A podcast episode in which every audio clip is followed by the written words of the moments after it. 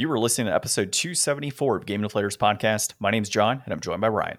Hey, everybody, here at the Game Deflators Podcast, we like to talk about games we've recently picked up, games we're currently playing, and we... Oh, yeah! In this week's Inflation Deflation Challenge...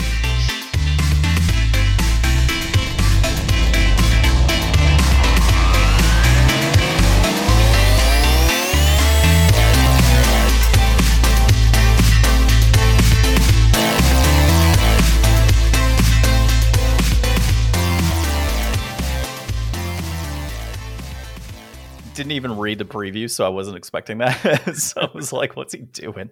So this week we're playing Tailspin on the NES. We were originally going to play some Chippendale on the NES, but I don't have it. And then my Chippendale jokes went out the window in your intro. I was so ready for that.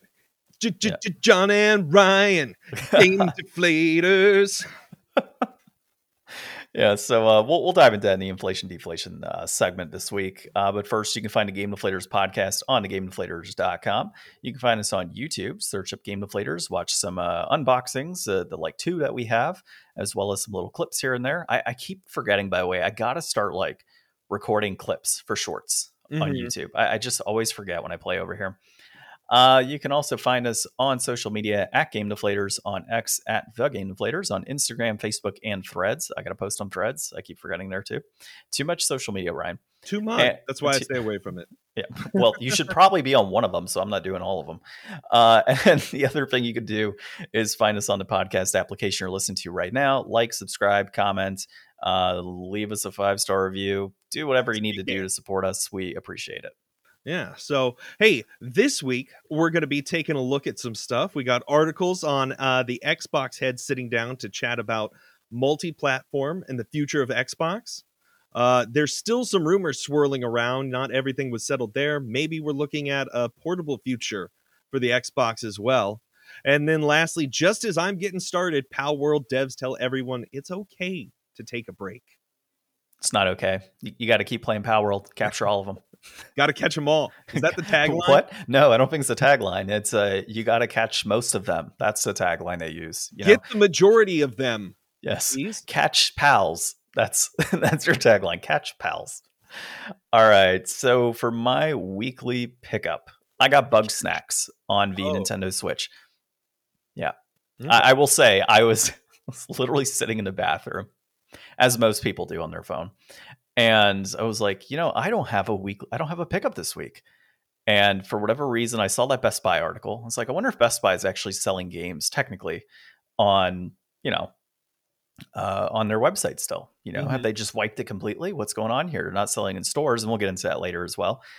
And I was like, well, Bugsnax, I've been wanting that on PS5. Well, PS5 apparently is like $50-$60 for a new copy still. I guess it's hard to find. I don't know. So I figured, why not just go for the next level down, which is not PS4, and that is a copy on the Nintendo Switch. So I picked it up. I will be getting that on the 22nd. So it's a pickup technically, and then I will have it soon. So I'm excited. I've been wanting to play Bugsnax for a long time, and I was hoping the price would go down here and there. And like GameStop doesn't even have copies on their website anymore. They have PS4 copies that you can't find anywhere, and eBay's got them like $60 a pop. There's a website that sells a new copy for $40, but I was like, I'll just pay $30 on Best Buy, have it delivered to my house, and call it a day. So there you go. Yeah, Bugsnax is a weird one. That was like a launch title, I think, for it was 2020 Xbox. Yeah, 2020. No, it was just on PS5, and I guess it got ported to Nintendo Switch at some point. Oh, okay. So I'm sure the performance is absolute garbage on the Switch compared to the PS5, but whatever. Like, if I don't have anything to compare it to, it's cool. Yeah, it's a weird one. It's supposed to be pretty like fun though. Yeah, I'm excited to jump in on it and see how it goes. So, and then as far as what I'm currently playing, I continued to play some Tales of Symphonia. I don't remember if I'd mentioned that I beat the like that wind shrine or whatever. Yeah, that's kind of where you were at last. Yeah. So I beat that, and then I went ahead and took care of the ninja girl as well, and her enemy, or like her companion thing that's with her. That God, I forgot. Like, I leveled up, obviously. That was the key thing for me, was leveling up. Mm-hmm. The other component is what we talked about, pressing down R3, allowing me to do like the giant move that would take a lot of damage off. Unity attack. Yeah, I did a Unity attack that ended up working. And then I had plenty of items on me, of course. And then I also made sure to heal all of my characters. So the first time I died against her, it's because I just gotten out of battle and I wasn't expecting to come face to face with another boss battle. It's like when your rival runs into you and you're on a Nuzlocke run, it's just like the end. Yeah. You're like, oh my God, this sucks. So yeah, kind of the same deal. So yeah, that's where I got with that. And then I made my way back to the Tower of Mana or whatever it is. I get there and it's like, it's locked. I'm like, it was locked last time. I thought I had to just go right there. Well, turns out you got to go back to Asgard, talk to some random person, then go back to this other city, and then go to the Tower of Mana where you can unlock it. So that's kind of where I'm at. I was falling. What's that? More going. Yeah, I was falling asleep while like getting to Asgard. So I was like, and safe. And we're going to continue from there. So I might play it tonight unless you and I play Palworld. We'll see. We'll see. So, and then obviously I'm still playing Palworld. I ended up destroying one of my little bases, which was like straight up ingots is what I was trying to make there. We were mining ore, getting a ton of it. How many bases do you have? How much? What? Bases? I have 2. I only have enough for 2 right now. You can only have like 4. Yeah, so I've got 2 right now. I've got my main base that we created a long time ago, but it's not exactly in an area of any sort of resources, so that's the next one to get blown up. And then I have another one that we created on top of this like giant mountain plateau that has like coal and ore and trees everywhere, which is good for that. I can create stone with like a stone pit that they can mine from. And then I'm making like this giant base that kind of wraps around it all. But I'm trying to figure out that component, and I'm in the middle of building it. And so it's like having to transport a crap ton of stone because there's no stone in that base right now. So the whole concept is like build stone walls and make it huge, but I don't have enough stone to really do that. So I'm like back and forth going from one base to the other to grab stone. But yeah, so that's working out pretty well, capturing lots of I ended up figuring out like the best way to level up in that game is to just catch as many like pals as you can. So once you hit like 10 pals, you get like X amount of experience as you do it. But then once you hit 10, you get extra experience. But there's a mount that you can get. It's like a wolf mount, and you're able to throw you can do attacks, and you can throw your pal spheres while you're on the mount. And then you actually like give it a low level attack as well. And then you chase around like level 2 and level 3 enemies while you're on this mount, and you deal X amount of damage, and you just 100% throw every time. And you just watch as your experience like shoots through the roof. So I went from, it was like level 22 to level 30 in the span of like an hour. Nice. Doing that. Yeah. So I was playing that. And then my wife and I are still playing Tiny Tina's Wonderlands. We are on chapter 9 on that one. Still learning a lot as we play through the game. So some guns have elements that I never really considered in the past, and some enemies fare worse against element attacks than others. So we ended up finding like... It's like the whole thing of Borderlands. Yeah, well, you know what? I never played Borderlands, so we're learning as we go. So yeah, we had this one boss. We couldn't beat him. I was like, what the hell? Like, this is just super difficult. Turned out if you use lightning against him, he can die pretty quick. So I got a lightning magic thing and equipped it, and then I had a gun that did fire damage and pretty much demolished him. But now we're in this thing where like every time we beat a big area, we end up in another area that's like 2-3 levels higher than what we are. So we're kind of in this like rut of like, okay, now we got to go do some side quests, and then we got to go do this main quest as well, which kind of sucks. Like when it comes to side quests, you almost wish like side quests are like truly side quests. You're doing them for fun, right? I'm doing them for grinding because we're too low of a level to progress through the main quest, despite the fact that we've killed every enemy. We've done everything we need to do within the main quest. And we've done some side quests here and there, but I don't feel like there should be this expectation when you're playing a game that you have to do the side quests as well to kind of compensate for the fact that the main quest isn't progressing you at a fast enough rate to go through the game at an appropriate level of speed. So like we're on the 9th out of 11 chapters. Chapter 11 is the epilogue. So I think we'll have a beat here in the next week or so. That's kind of what I'm estimating. And then we'll just see what she wants to play from there. Yeah. Borderlands has always been like a game where you do a ton of the side quests in them. Yeah. And then the last thing is I'm still playing around with my Magic cards. I've gotten, so I guess this could count as pickups too, actually. I've been picking up binders, like 1.5-inch binders. And then, like you said, the black sleeves we talked about last week, and just currently organizing all of my rares. So I'm going through binders of rares, boxes of rares, pulling out copies of 4, putting everything that's in excess to the side, and then, you know, plugging them away into binders, not in like true alphabetical order, just kind of like, oh, this is a section for A's and B's and C's, and just kind of go on. I figured out to make things a little easier for me. And then from there, I got to continue going through the giant boxes of, you know, 5,000 count boxes and removing excess from there. And then the last thing on Magic is I played this Friday at my house, actually. A couple of guys that go to a shop down by me. We ended up, you know, we're in a text group, basically similar to what we have for our group for Magic and drafting.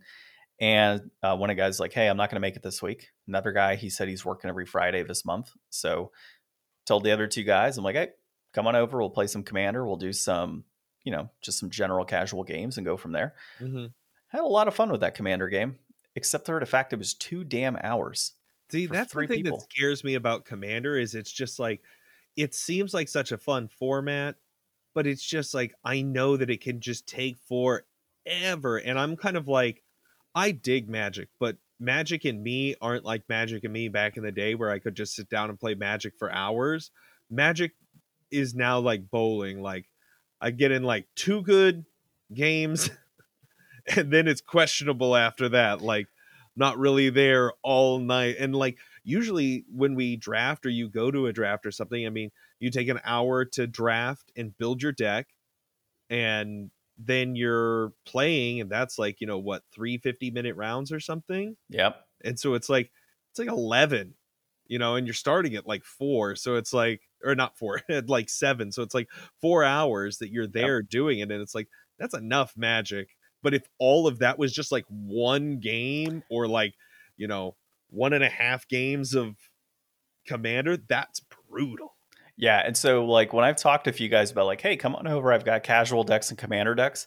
I don't mind playing Commander if that's like the set and we're just gonna be like, that's what we're playing. And we know it's going to take 3-4 hours to play at 1 match, but I want to get more out of it. Right. So like, I like the idea of a bunch of random casual decks, 60 cards, tribal decks. Like I've been trying to make tribal decks that way. Like when we can get together, I can say, you're playing Kifkin, you're playing Goblins, you're playing this. And we can all just have like decks to play and have like one-off matches. And they're like, oh, hey, Ryan, I want to try out that deck that you were just playing. You want to swap with me? And like, you know, that type of deal. But Commander, I had fun. I won my match, but it was literally 2 hours of 1 match. And so one guy was playing a black Warhammer deck, which was pretty cool to see that in action. I was playing a Commander 19 deck that focuses on pulling instants and sorceries out of your graveyard to create tokens and then destroy the board and control. And then another guy was playing an Orcs Amass type deck from Lord of the Rings. And we all played precons. We didn't play any upgrades or anything like that. So as the decks were built and meant to be. And it was fun, dude. Like the guy that had the Lord of the Rings deck, he played a card that took all of my tokens and a couple of it, like anything mana costs 3 or less. He took them on his side of the field. What he didn't realize is I had a card in my hand that would deal 2 damage to everything on the field, wiping out those tokens. And then I had the ability to take his token stealing thing in his deck, and I removed it from the game. And then my commander allowed me to basically copy a spell from the graveyard. So I had a spell in my graveyard that said, if it's cast from the graveyard, I create 10 1/1 white knight tokens. And I was able to copy it, so I had 20 tokens on the field. Oh my gosh. Yeah, it was kind of disgusting. And then at that point, it was just a matter of like killing things on his side of the field and then taking stuff, copying things, and just making a shit ton of tokens so that I could just have chunk blockers and just swing in with flying as well, because I had flyers. So it was interesting. And then, of course, the Warhammer deck, it just never got popping. Like, it's a good deck, and we could see where it would be nasty. But every time something nasty hit the board, we're like, board wipe. Every single time. I was running into that. I was playing Drew like a few months ago, I think it was now. He came over and we were just playing some Commander, and I was using my Warhammer deck, and I just, I couldn't get anything to really happen. Yeah. And I think he killed my Commander like 6 times. Yeah, my Commander didn't die because he couldn't be dealt damage, actually. So that was kind of nice. Nice. And then I had another legendary creature that allowed me to dictate who attacked who on the board. So it's like, you're not going to attack me. So, and you know, you don't want to attack his dad and knock his dad so out of a game quickly. So basically I was able to survive because I changed the rotation on who could attack who, essentially. So his dad was swinging at me, but he couldn't do anything because I had blockers. And then he couldn't hit me with his 23 orc. And he didn't want to swing at his dad because his dad had death touches on the field. So like we were going to stand still until I just kind of like took over. And then we played some standard multiplayer, just like a one-off. I played with my caves deck. One of them played a black-red. The other played like a white-black deck. And so my caves, of course, absolutely demolished. It was so sad to see the look on their face when I'm like, yeah, I'm going to wipe the board. Mm-hmm. And then I'm going to bring back my board wipe. And then next turn, I'll wipe the board again. Yeah. And just kept going with it. They were like, well, this sucks. This is over. Yeah. So we had some fun, though. It was good. Nice. All right. Passing to you. So speaking of pass, I upgraded my Game Pass this week. It took a little bit of thinking, but I canceled some other stuff and moved some things around. I don't know. I was cheaping out on the Game Pass for a long time because I don't really play online games like multiplayer stuff. Like, we were talking, I played Apex Legends all the time. I just had my 3-year anniversary at work, and I literally stopped playing Apex Legends like when I started training for that job. So it's like been that long since I've really played online multiplayer, except for like, I guess that splash of Halo that I played for like a week when it came out. Yeah. But it's just not been something I felt I needed. And there's been a lot of games that I haven't been able to play on Game Pass. Like I wanted to at least check out and talk about Exoprimal a little bit when that was coming out, because it just looked so bizarre, but couldn't because I didn't have the right Game Pass subscription for it. So missed out on Palworld a couple weeks ago, but now that I've got this, I'm gonna get Palworld. I'm gonna join John and Justin and see what their world is all about and do some of that, so that'll be fun. I also ran it on my iPad. It works great. I can do the cloud streaming on my Samsung TV downstairs, so now I don't have to like move my Xbox all over the house if I want to play different stuff either in other rooms. Nice. So that's pretty convenient too. I am excited about checking out more things on Game Pass, and I've had a lot of fun this year, really trying a bunch of different stuff, but I have been trying to stick with Persona 3 just to see how far I can go in it. I haven't made it very far at all. I mean, the last couple of weeks I've sat down to kind of try to play, but then I pull up my phone and I start looking up like tips and guides, and I don't want to just sit down and follow a guide. I talked about this a bit last week, I'm pretty sure, but this week I sat down, and this is just like the stress that this game gives me, and I know I don't have to play it this way, but sometimes you're going to just try to optimize because that's how you do. So I started up a day and I was like, okay, what am I going to do today? Oh, I can go hang out with this girl. So I go to talk to her and it's like, oh, I don't have my a card that I can get a bonus from her. Like I don't have a persona that's aligned with her. So then I spent like the next. Oh, actually, so I had done a whole bunch of stuff before I got to her. Like I finished the night before, I went shopping, I did a whole bunch of things. And then when I got to her, I didn't have the card. So I restarted back to where I was. And this time I didn't buy any of the stuff, and I instead spent like 20 minutes looking at this chart, trying to figure out, okay, if I fused these two personas that I do have access to, I could make this type of persona, and then I could use that, and I could fuse it with this type of persona, and then I could make a persona that would work with her. So it's like I had to do all this like work and looking at charts and redoing a day like 3 times. So it took me, almost an hour to progress 5 minutes in the game. Jeez.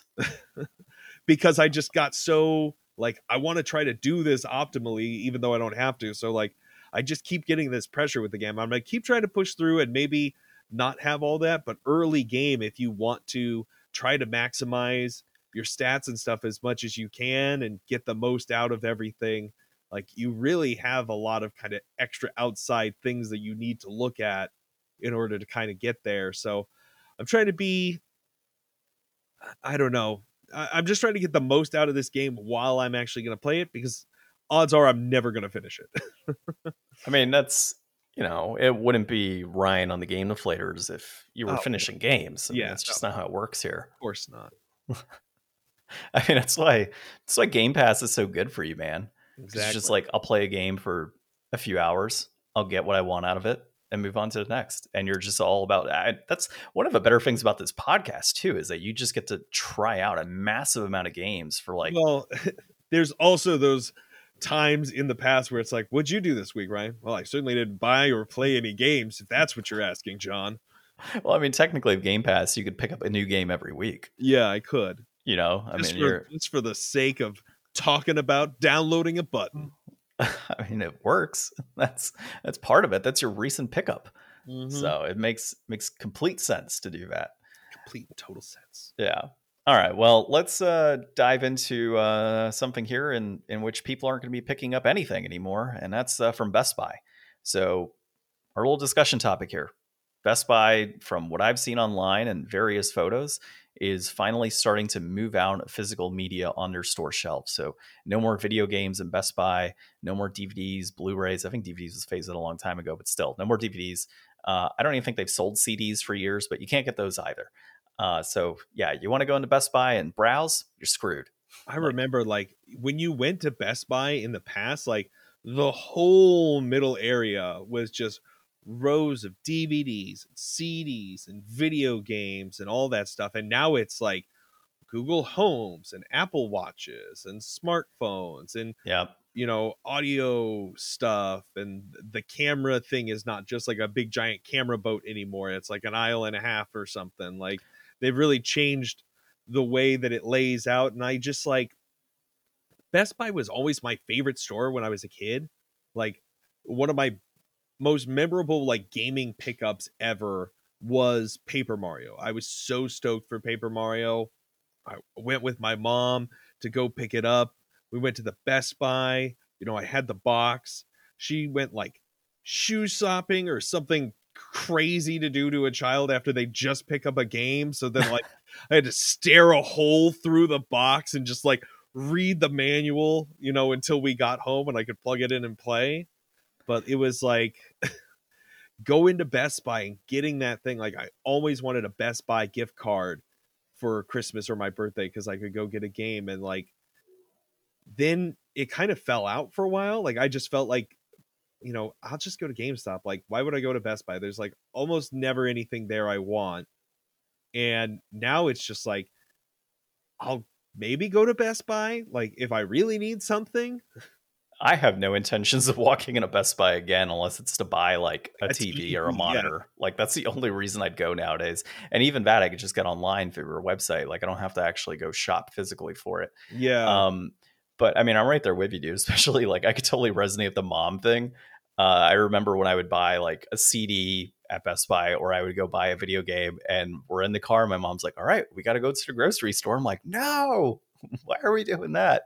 Yeah. And of course, it was like an hour and a half trip. And then it was when you get home, all right, I need your help unloading the groceries. God damn it. You know what you're doing to me, Mom. God. I don't know if it was on purpose or it was just a like didn't care, you know, or just didn't consider it. But yeah, that always sucked when you get that brand new game or CD and you really want to dive into it and you can't. Man, so dude, your kid is going to be so lucky. Like, I couldn't imagine being a kid and just like, literally having thousands of games that I've never played just lying around the house. It's so pathetic. Like, the anticipation of having to go get a new game. Yeah, right. Like, non-existent. And I mean, he won't be able to go get one in stores anyways. He'll have to download anything he wants to play. You know those memes of it's like, you know, I want McDonald's. No, we have McDonald's at home. Yeah. Well, like, I want a video game. We have video games at home. We have Mario at home. You're right. Yeah, you're right. We do. You're right. We do have Mario at home.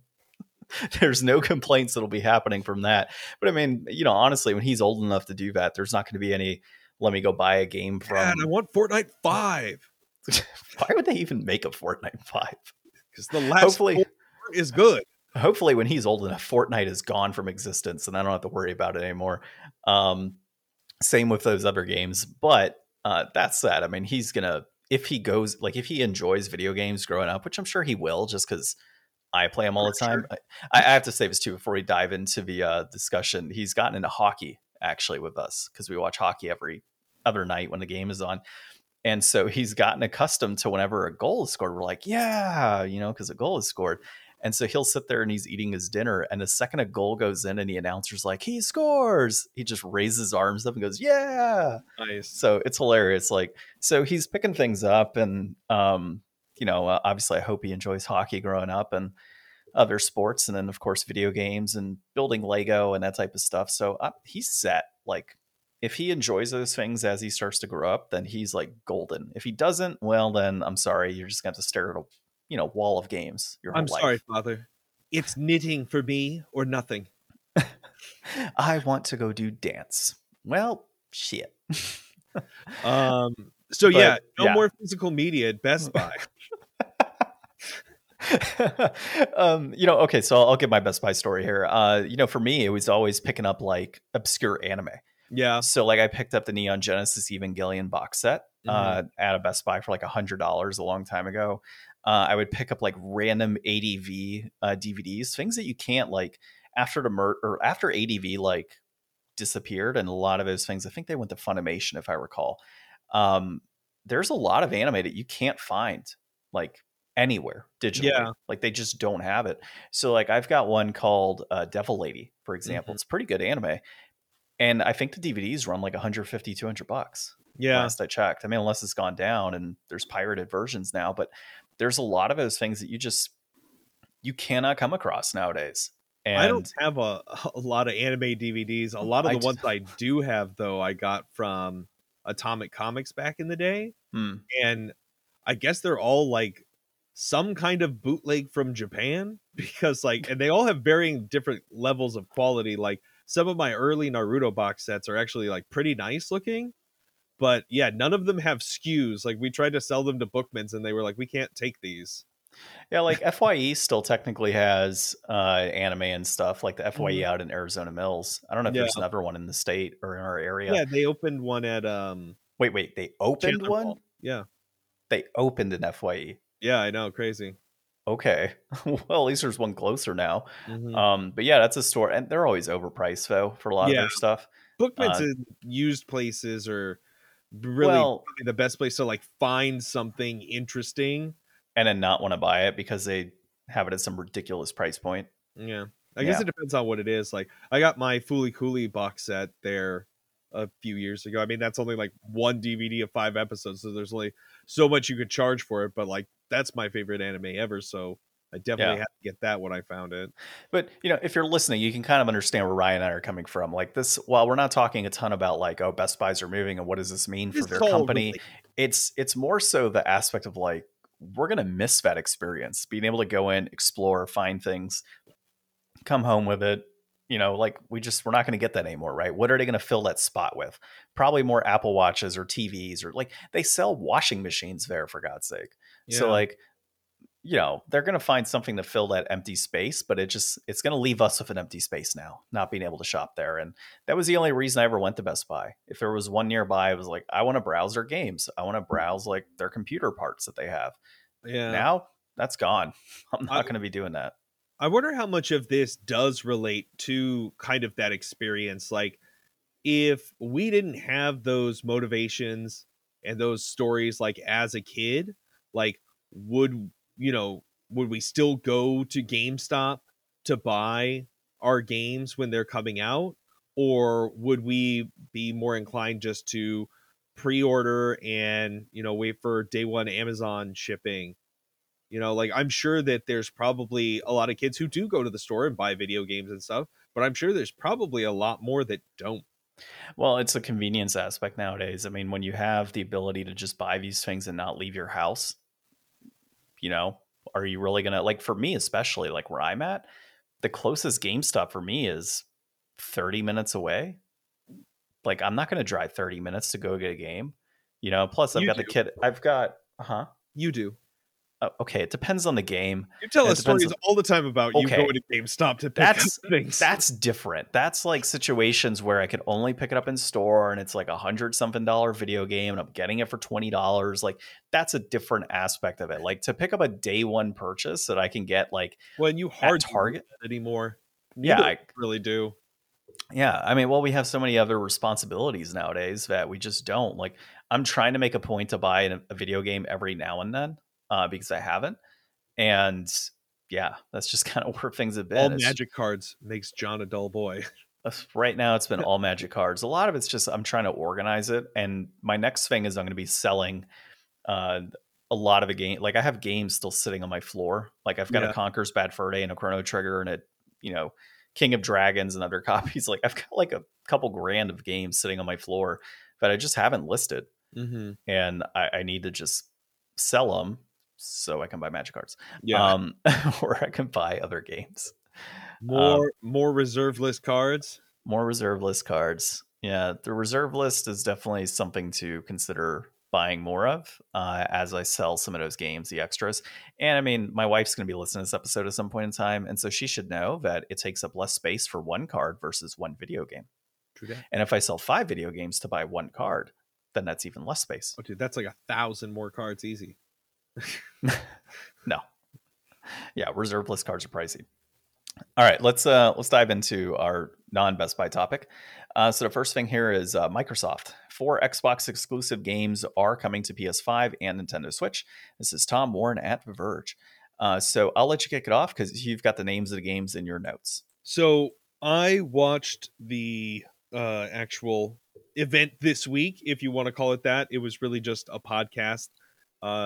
It kind of seemed like a lot of a nothing burger at first compared to all of the hype and rumor and everything around it.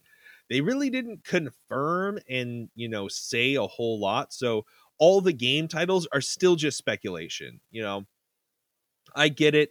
These studios have their own launch plans. And technically, you know, I've heard other people put it this way. These are games that are going to be coming out on a different platform. So it's really not Xbox's place to say what the games are and announce those things when it's really more between the studios and that new platform that it's going to be on, if it's PS5 or Switch or both. But speculation is, they said, 2 community driven games and 2 smaller titles. So looking at most likely Hi-Fi Rush, Pentiment, Sea of Thieves, and Grounded. Sea of Thieves, huge multiplayer.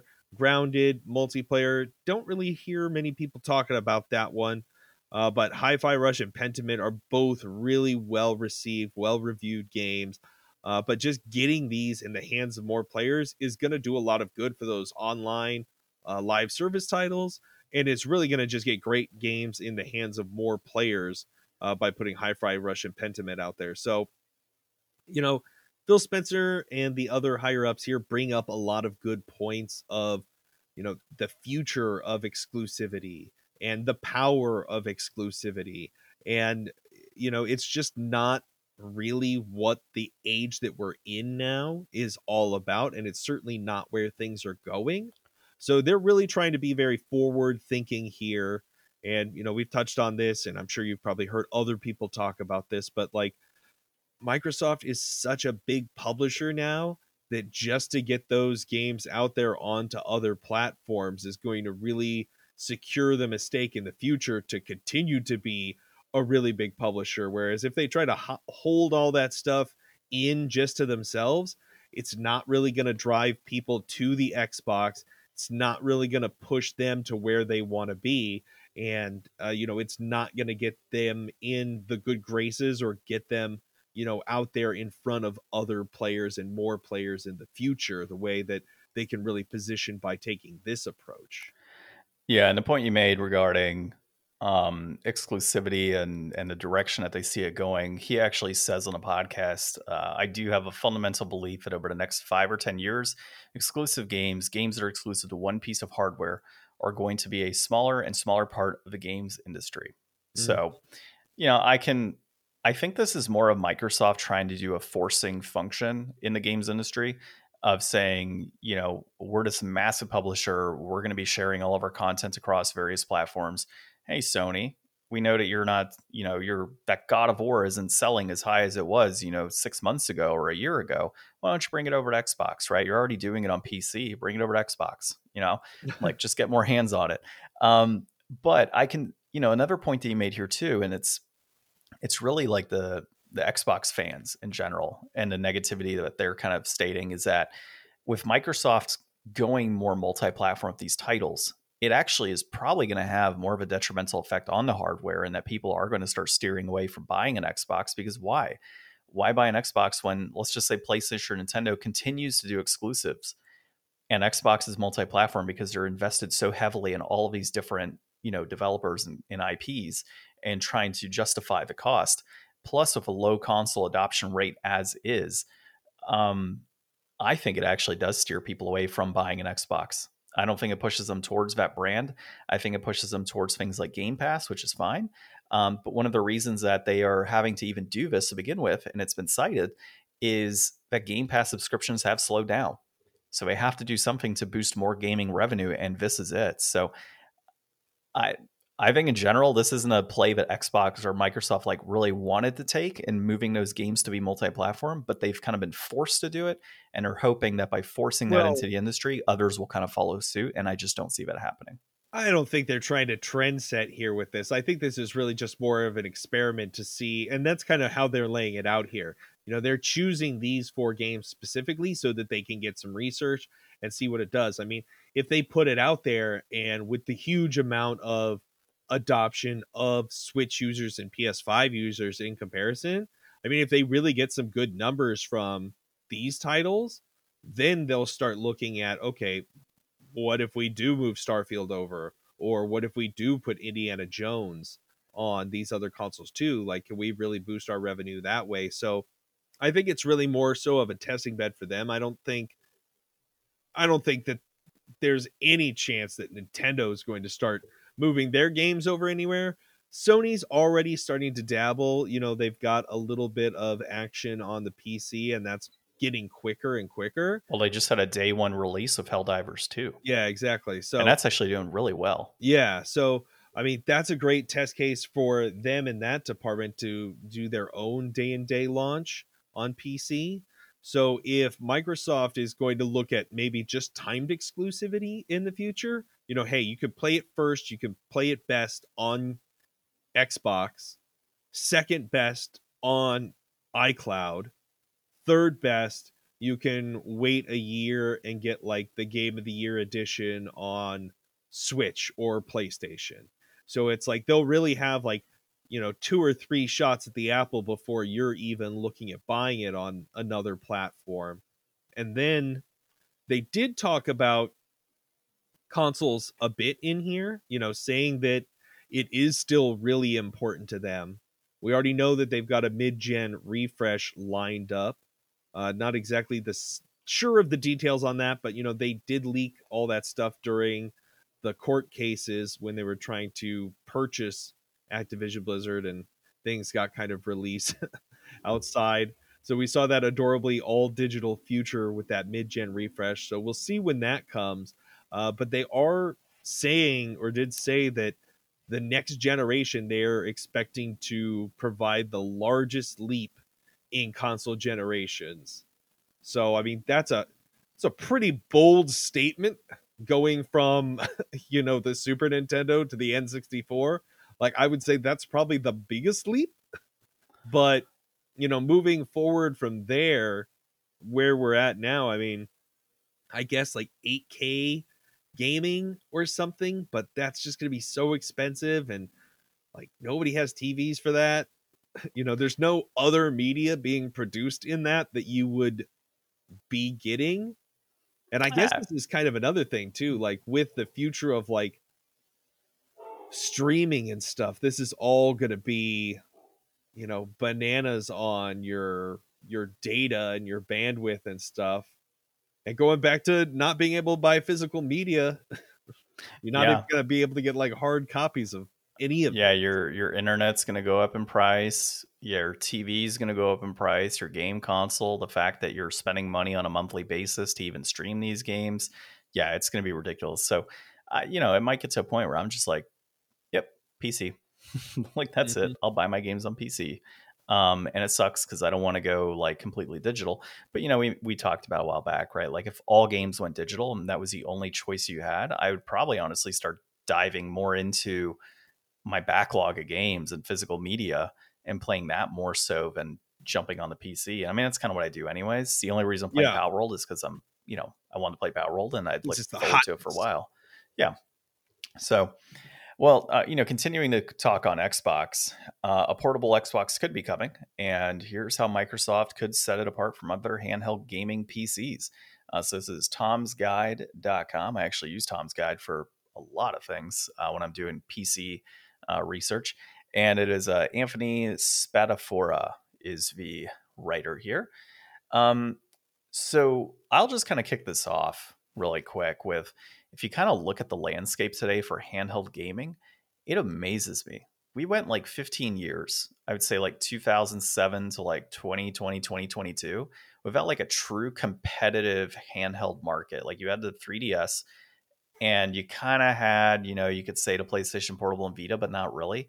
Like it was truly just dominated by Nintendo. Yeah. Now we've got like Asus and Logitech, and you've got Steam, you know, or Valve, I guess you would say, not Steam, Valve running Steam. You've got potentially Microsoft. You've got Switch with the handheld. You've got Sony potentially. It was just announced, the ROG Ally. Yeah, there's just so many different options now. And they're all expensive, by the way. Like I looked at the Asus one and the Logitech one, and they're like close to $700. Now it's a lot more affordable, I think, than like, you know, the Steam Deck.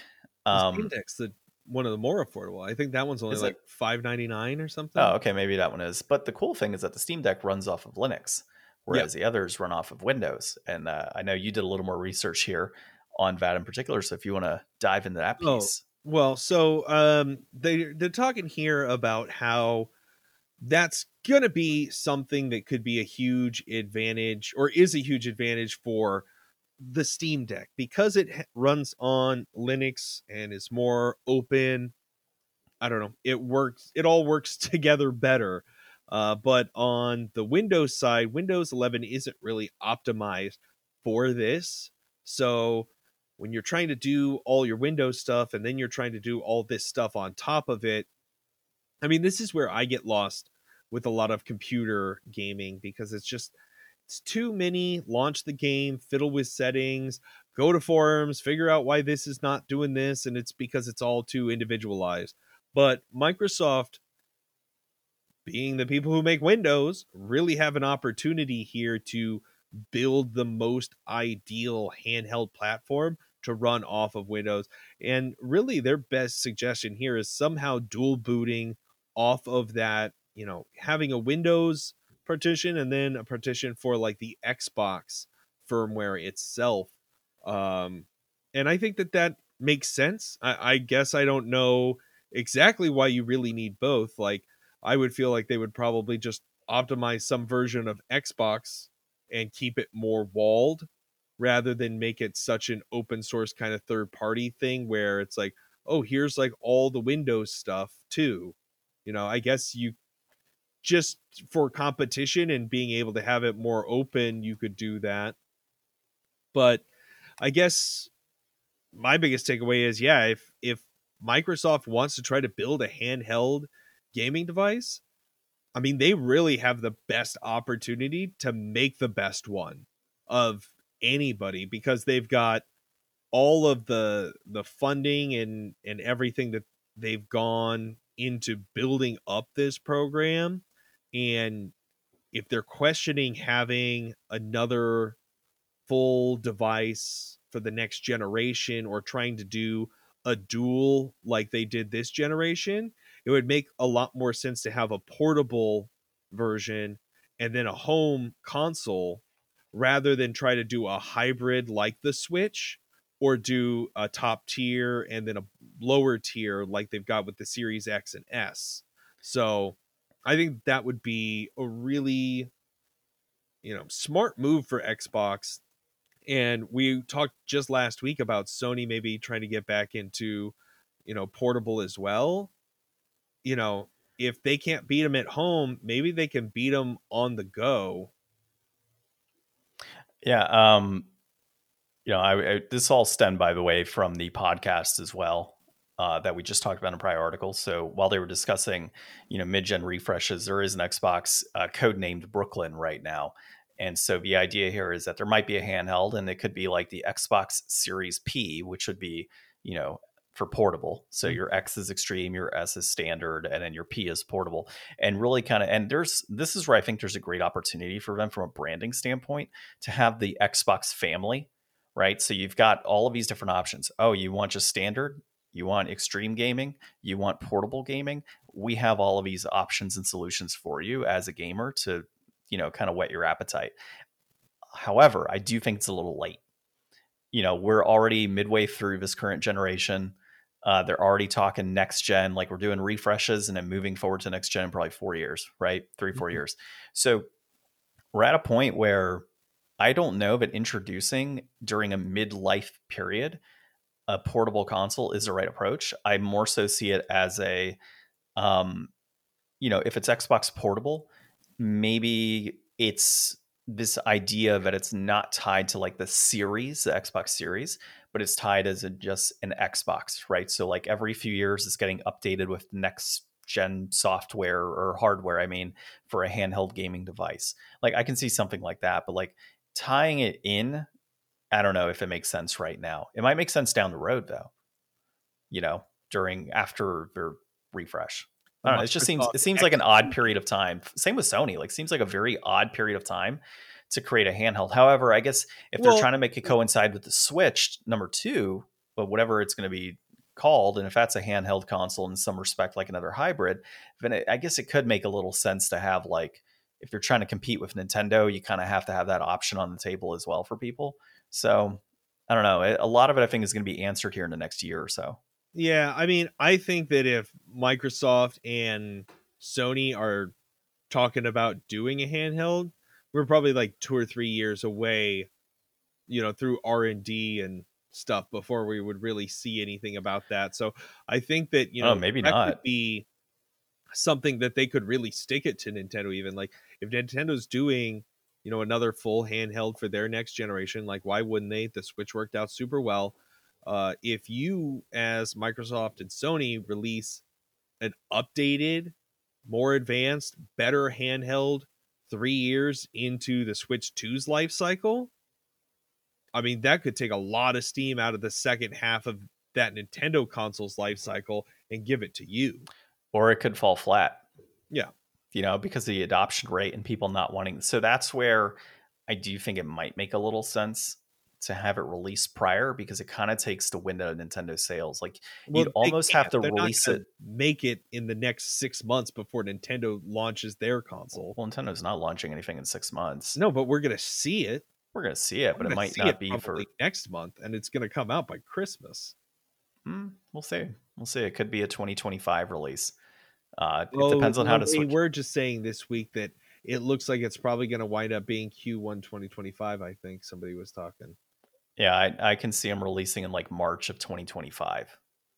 Like, it depends on how Switch sales are going. If Switch sales are still going well, that's what Nintendo's kind of stated, right? Like, they don't need to be pressured into releasing a console just to release it. If it's still selling well, and it's obviously selling at a higher margin, like they're making more money right now than they were before. So like, if it's still selling millions of consoles, like why would you move to the next thing? Like, I totally get it. There's no need to dive into your next generation if you're still selling. Yeah, well, but you're not rushing 7 years in. No. But yeah, it looks like everybody was just reporting yesterday. It looks like there's a delay until early 2025. Yeah. And who knows? Maybe that, depending where sales are then, maybe it delays even further. You know, I say play it by ear at this point. But that said, you know, you had mentioned, oh, well, Microsoft and Sony may not have anything right now. I would say R&D has probably been ongoing since the Steam Deck was released. they've probably been working on stuff like this for quite a while from a handheld perspective. So to coincide with the Switch release. So if the new Nintendo console comes out in March of Q1, maybe Sony and Microsoft are saying holiday season 2025. I mean, that's a year and a half away. That's enough time. You can say that all you want. This John's opinions do not reflect that of the Game Deflators. It's like, do I'm on the Game Deflators. So we'll see what happens, but I can see Nintendo or Xbox and Sony like trying to take that wind out of sails by a holiday season sale in 2025 for a handheld console. All right. I could see it happening. I'm not saying it's going to, but I could see it happening if they want to really compete truly with Nintendo. You just, dude, the thing is you can't try and release a handheld console 2 to 3 years into an adoption period of Nintendo and expect that it's not going to fall flat on its face. Yeah. You got to look at things like the DS track record and then it going into the 3DS and then the 3DS XL and all of that. Nintendo already had the handheld market before Sony was like, let's throw in the Vita so it can epically fail in this market. Too much adoption. Nobody's going to buy another handheld just because they want to buy a Sony handheld. No, but I feel like Xbox compared to Sony probably has a lot more ability and drive to create more of a competitive environment on a handheld, just because Sony is so focused on like the PlayStation 5, like they can't even fully support their own VR. Like they've never given any of their side things that they've tried to do outside of their main console really enough support to get them over the hump into being like massively adopted thing. Well, I've got one word for you to talk about how Microsoft has been competitive in the past with certain products when there's been a high adoption rate already, and that is the Zune. If you remember that little device. Oh, I had this. Oh yeah, you probably had the Zune, but not a whole lot of people did, and that ended up being a catastrophe by the end of its life cycle. Nobody bought it. Like you bought it, but not many people did. Well, yeah, but so that's... But you have to consider... No, but that's totally different. What I'm talking about here is that Microsoft is so driven by like putting out games and titles of all different kind of like levels that they would be able to service probably better through Game Pass on like a handheld device. Whereas like, okay, is Sony going to like... Well, got the PlayStation, I guess everything's strong enough now. I'm still thinking in the past. I'm thinking of when like Sony needed to make like, here's the PSP version of the game and here's the actual version of the game, and they're set. They've got it now. Like they can do it. It scales better because of the power. Yep. So I don't know.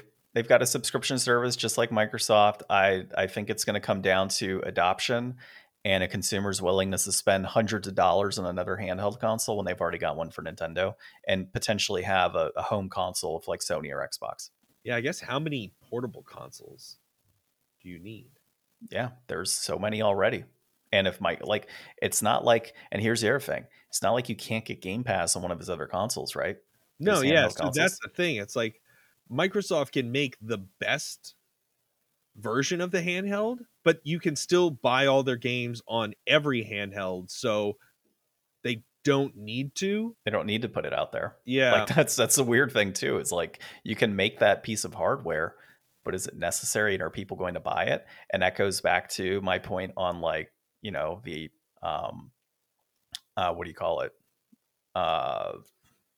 Apple devices. Yeah, back then, right? Like you didn't need to buy a Zune because Apple already had the market. And on top of that, there were already secondary companies making MP3 players. They weren't as good, but like Sony had one. You had one from, I think, RCA back then. Like tons of companies had small MP3 players that could store however much music. You didn't need the Zune back then. And just like today, you're not going to need a Microsoft handheld device because there's already so many options in the market. A PlayStation one might survive because of exclusivity on games. Microsoft could probably sell you one for...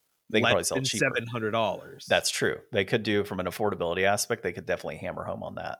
So and something to keep an eye on. Is it better than anybody else could because they make Windows? Yeah. Like they could just say, you know what? We're going to make a new version of Windows just for our. It's handheld. Just going to work on ours. And if you want to deal with all the Windows 11 stuff on all the other ones, go ahead. That but actually would be a game changer. Every one of those consoles they have to get like the ability to put Windows on there. So they're paying Microsoft for every one of those consoles that the competitors make anyways. Yeah. Yeah. Well, anyways, let's something to pay attention to. Yeah, let's move on. Last thing here before we dive into inflation deflation is the Palworld dev has said that talk of player drop-off is lazy and it's fine to take breaks from games. And this is Rich Stanton at PC Gamer. So I agree. I mean, it's people... Palworld was not expected to be the phenomenon that it is today, right? And it's not even fully released. I guess, yeah, technically it's not. It's still. So, like, the game has sold millions of copies. You had concurrent players in, I think, the 2 million range for a while, and now it's dropped. I don't know the exact percentage right now, yeah. And this article is a few days old, so it's probably dropped since then, too. Point being, though, they're still in, like, the top 5 for, like, concurrent gamers on the game. So that in itself is amazing. For this title, a title that people were thinking, oh, it's gonna like 50,000 players at one time. No, like it's blowing that out the water. So like any sort of dip makes sense. It's the same with Pokemon. Like if somebody picks up a Pokemon game and they say, oh, well, I'm gonna go ahead and play Pokemon. Once they beat, you know, all of the gym leaders and capture whatever they want, they put it down and they stop. Yeah, there's it's a small manner here. Of people who just grind out Pokemon after you beat it. But this has so much more with, you know, the base building and the survival aspects and the capturing and the killing of enemies. Plus, you've got your boss battles. You've got this giant world to explore, the open world atmosphere.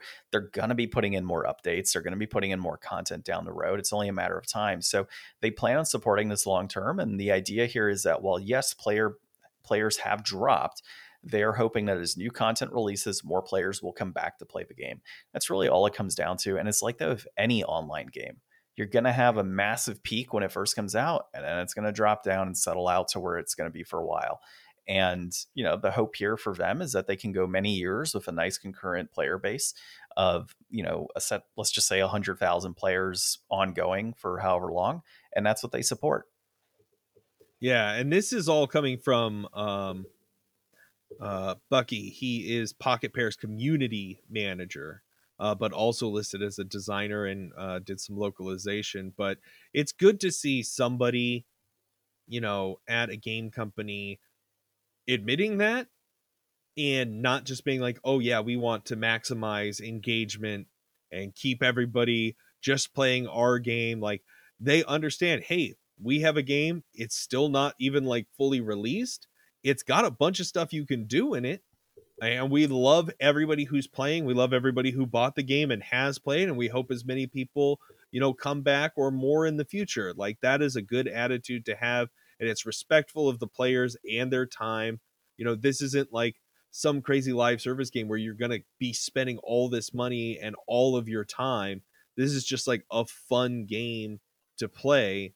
And I really appreciate that. I thought this was a good article to check out just kind of for that sentiment. And also just, you know, it's good to reinforce just leaving games. Like, you know, you don't have to finish a game. You know, nobody needs to give you a hard time about not finishing games. It's perfectly acceptable to just play a game for a while and then leave it alone, you know, whether it's for some yearly challenge or not. Leave it to you to twist this whole article. This man was saying that people will come back to Palworld. You're saying just leave it entirely in the past. I will play Persona 4 again one day, I'm sure. Yeah, Ryan will be like 80 years old and having some kid come. Did it. Yeah, he's going to use his Social Security income, if that even exists anymore, to pay some kid to come play Persona for him in front of his TV as he watches and says, I beat it, John. I beat it. I watched it, Let's Play Live. That counts.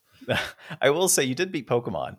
I did. You did go back and beat Pokemon. So it's, you could surprise us for sure, but we will still shun you for not beating games. That's just how it goes here. Well, all right. You know what else surprised me? And I also didn't beat Tailspin for the NES. So Tailspin was developed by Capcom. It was published by Capcom. It was produced by Stephen L. Butler, and it was released in December of 1991. It is a scrolling shooter. Ryan says that there's not a lot of reviews out there, but it's generally pretty difficult. And that is actually true. Yep. So you can dive into synopsis real quick. Synopsis. So, John, I don't know how familiar you are with Tailspin. Are you at all? Isn't it tied to DuckTales? No. I thought, isn't the guy that like Tailspin, isn't he the one that like Jungle Book? Oh, is this Baloo from Jungle Book? That's yeah. I thought it was familiar. No, I didn't really dive into it. I just own it. Launchpad McQuack. Oh, that's right. Launchpad McQuack.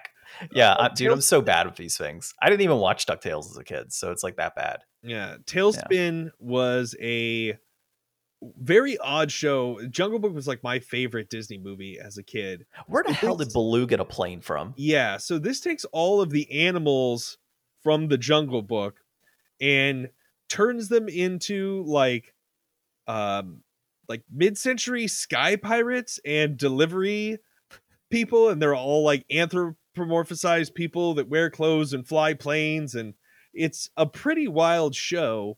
I had a lot of good memories of it, and I'd never heard of this game, but you fly around as Baloo in his sea duck. You shoot down planes and anything else in your way, collecting cargo and money along your path, defeating bosses at the end of each level, upgrading your ship as you go. This bear went from singing about the bear necessities and protecting a man boy to taking the plains of man. Yep. When they decide you gave them fire, and now look what they've done. Exactly. Yeah. What's his name? Sher Khan. Is that Sher the name Khan. Of the he's Sher Khan? He's like a businessman. Yeah. In this show. And he's like very sketchy. He's not like the actual bad guy, but he's like very bad guy adjacent and shifty. I don't know. He's it's a cool little piece of history. Go back and watch it if you like. I kind of have to now. Is it on Disney Plus by chance? Yeah, it is. It is. Okay. I might have to actually watch this. I didn't know this thing existed. I thought Tailspin was just a game. I just thought it was a game. I didn't realize that this whole time. Well, I learned something new, and so did our listeners. That learned something new about me not keeping up with the trends, I guess. All right, so I liked it, dude. I thought it was a blast. Play this game hard for me. Hell. Yeah, it's hard, but like it depends on what you find difficult. So it takes some. It's like any Nintendo game, man. It's Nintendo hard at that point. Like Ryan said, you go around shooting various planes, collecting. It looked like gas containers, but it turns out those were like cargo loads, mm-hmm. and then dollar sign bags, which is your money, and then you can actually shoot like random areas to collect additional dollar bags, and then of course there are fruits and things that you can collect along the way to gather points. And your plane is able to shoot like at the start, at least like once every like second and a half, you can shoot with your plane to knock down planes in all 8 directions. Yeah, you can shoot in multiple directions, like heading that direction that you start flying.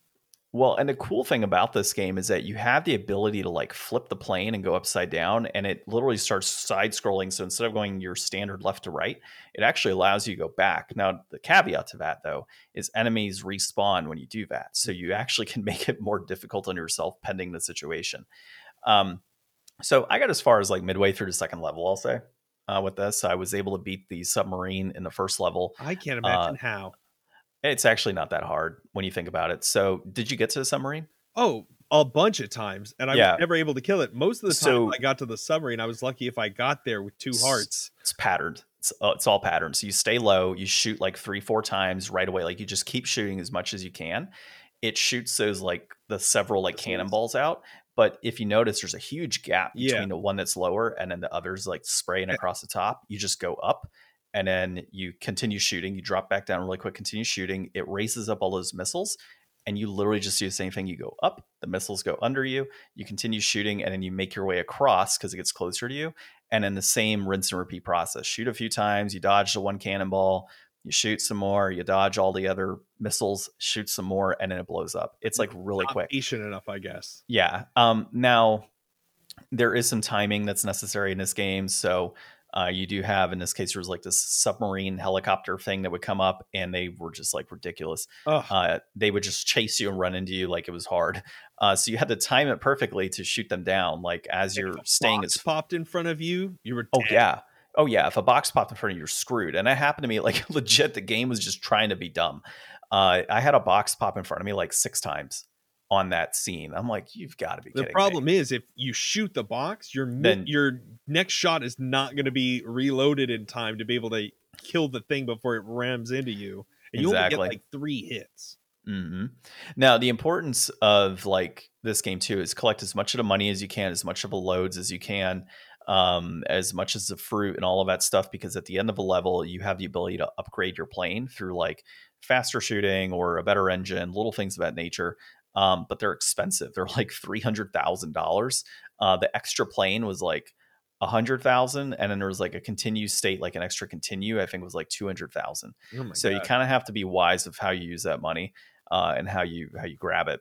But the second level was at a baseball stadium, which was annoying as shit. Like, it was so bad. So you have a guy that's like launching baseballs at you from a machine.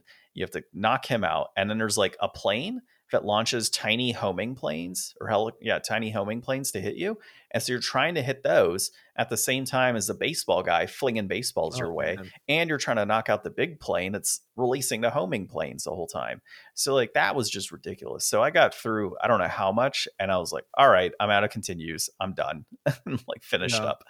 But all of that said, I thought it was a lot of fun going through that. That's a game that I could see, like, honestly grinding out and getting better at to progress through. It's only like a 25-minute game or something. It's like, yeah, I can see that. It's like 8 stages in total. So it's more so, it goes back to the timing aspect. It goes back to being patient with a game like this. Is it possible to hit those homing planes and get them knocked out right away? Absolutely. But you got to know, like, where on the screen do I need to be so that when that comes into existence, I can knock it out right away with a couple shots. And that's really how you have to look at games like this. Is it's all about patterns. It's all about understanding the level and the next step and what's going to come on screen. And the same with the boss battles. There's nothing like with a lot of these older games, there's not a whole lot of like crazy randomization into what's happening. It's all very much the same. You just have to understand what you're playing and how you need to progress in beating those bosses and enemies. And it's really a matter of like sitting back and taking the time to grind it out. Patience and execution. Yeah, there's a reason that people can grind through like 10 NES games in a week and have no issue, because they're short, they're quick, and it just takes patience and persistence to beat them. So, and once you start getting like the hang of that with NES games, it usually can translate to other games that you play on the console. They're only testing so many things with you. Yeah, I personally don't play a whole lot of NES. I'll play more Super Nintendo, if anything, when it comes to older consoles.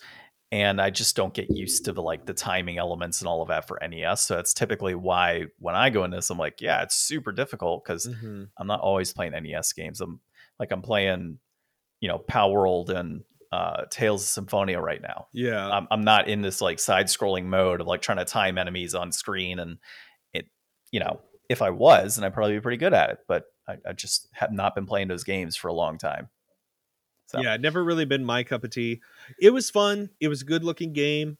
There was a lot to enjoy there. Breaking it down to brass tacks. Complete in-box copy will run you $80. That peaked at $134.99 back in December of 2022. That is currently trending down. Loose price will run you $16.90. That peaked at $24.97 back in February of 22. And that is trending down now as well. I would say, NES game, maybe something that's not like super common. Like, I don't know, how do you think there's like just a ton of these games floating around? I don't think so. I don't know if Tailspin's like a super popular game back then. It's a licensed title, and here's the thing, like, it's a good licensed title. It's unique. It's not bad. It's actually good. What do you think about $15?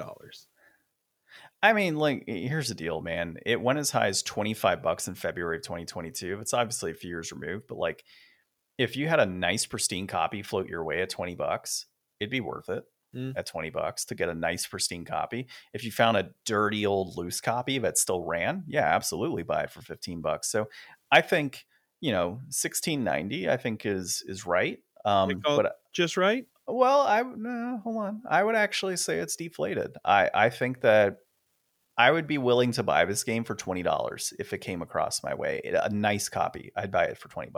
Okay.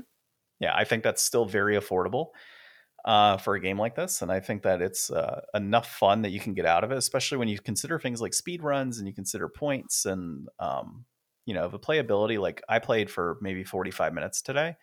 And if you start, it goes back to that movie conversation, right? If you go out to go see a movie and the dollar's tied to go have that little bit of enjoyment, if you could spend 3 hours of time playing this game, getting good at it and beating it, it's totally worth the $20 to do it. Yeah, I would say, you know, multiple stages, like trying to get upgrades, you know, the ability to turn the plane around is kind of unique. It's definitely different than a lot of NES games, I think. So I'll go with you. I'll go deflated. I'll say $20 would be a fair price. Sounds good. All right. So I think next week, because we're going to be getting together, most likely, as far as it stands right now, we're going to be getting together next week. So we have two options, though. We could play the Silent Hill game, or we could play Foam Stars. Well, we'll just saying, it out. There's a few options on the table. Maybe we play both, and then we talk about one the following week. We'll see. Okay. All right. Well, this has been episode 274 of the Game Deflators Podcast. My name's John. I'm Ryan. And thanks for listening.